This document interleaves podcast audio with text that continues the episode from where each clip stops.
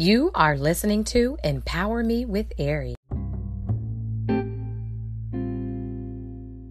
I'm not where I want to be, but I'm sure not where I used to be. So I won't complain, but give you the glory.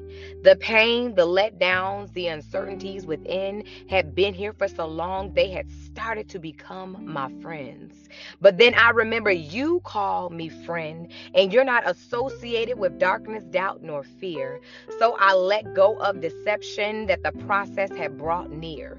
Your character is absolutely amazing. So I unfriended with the pain and sadness and made you my verified friend. Even still, with that truth, it does not change what I see at times. Because at times, what I see seems to block out what you're doing on the inside of me. No, it doesn't feel good. Yes, a lot of times I do feel misunderstood and overlooked.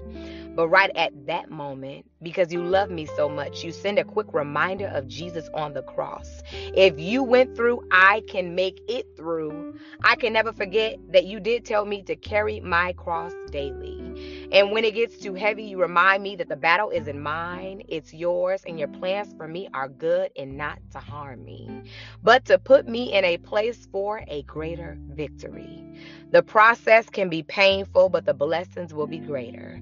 So as I go through my growing pains, I thank you in advance for keeping me sane.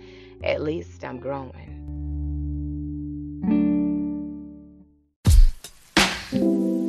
Empower me with Ari.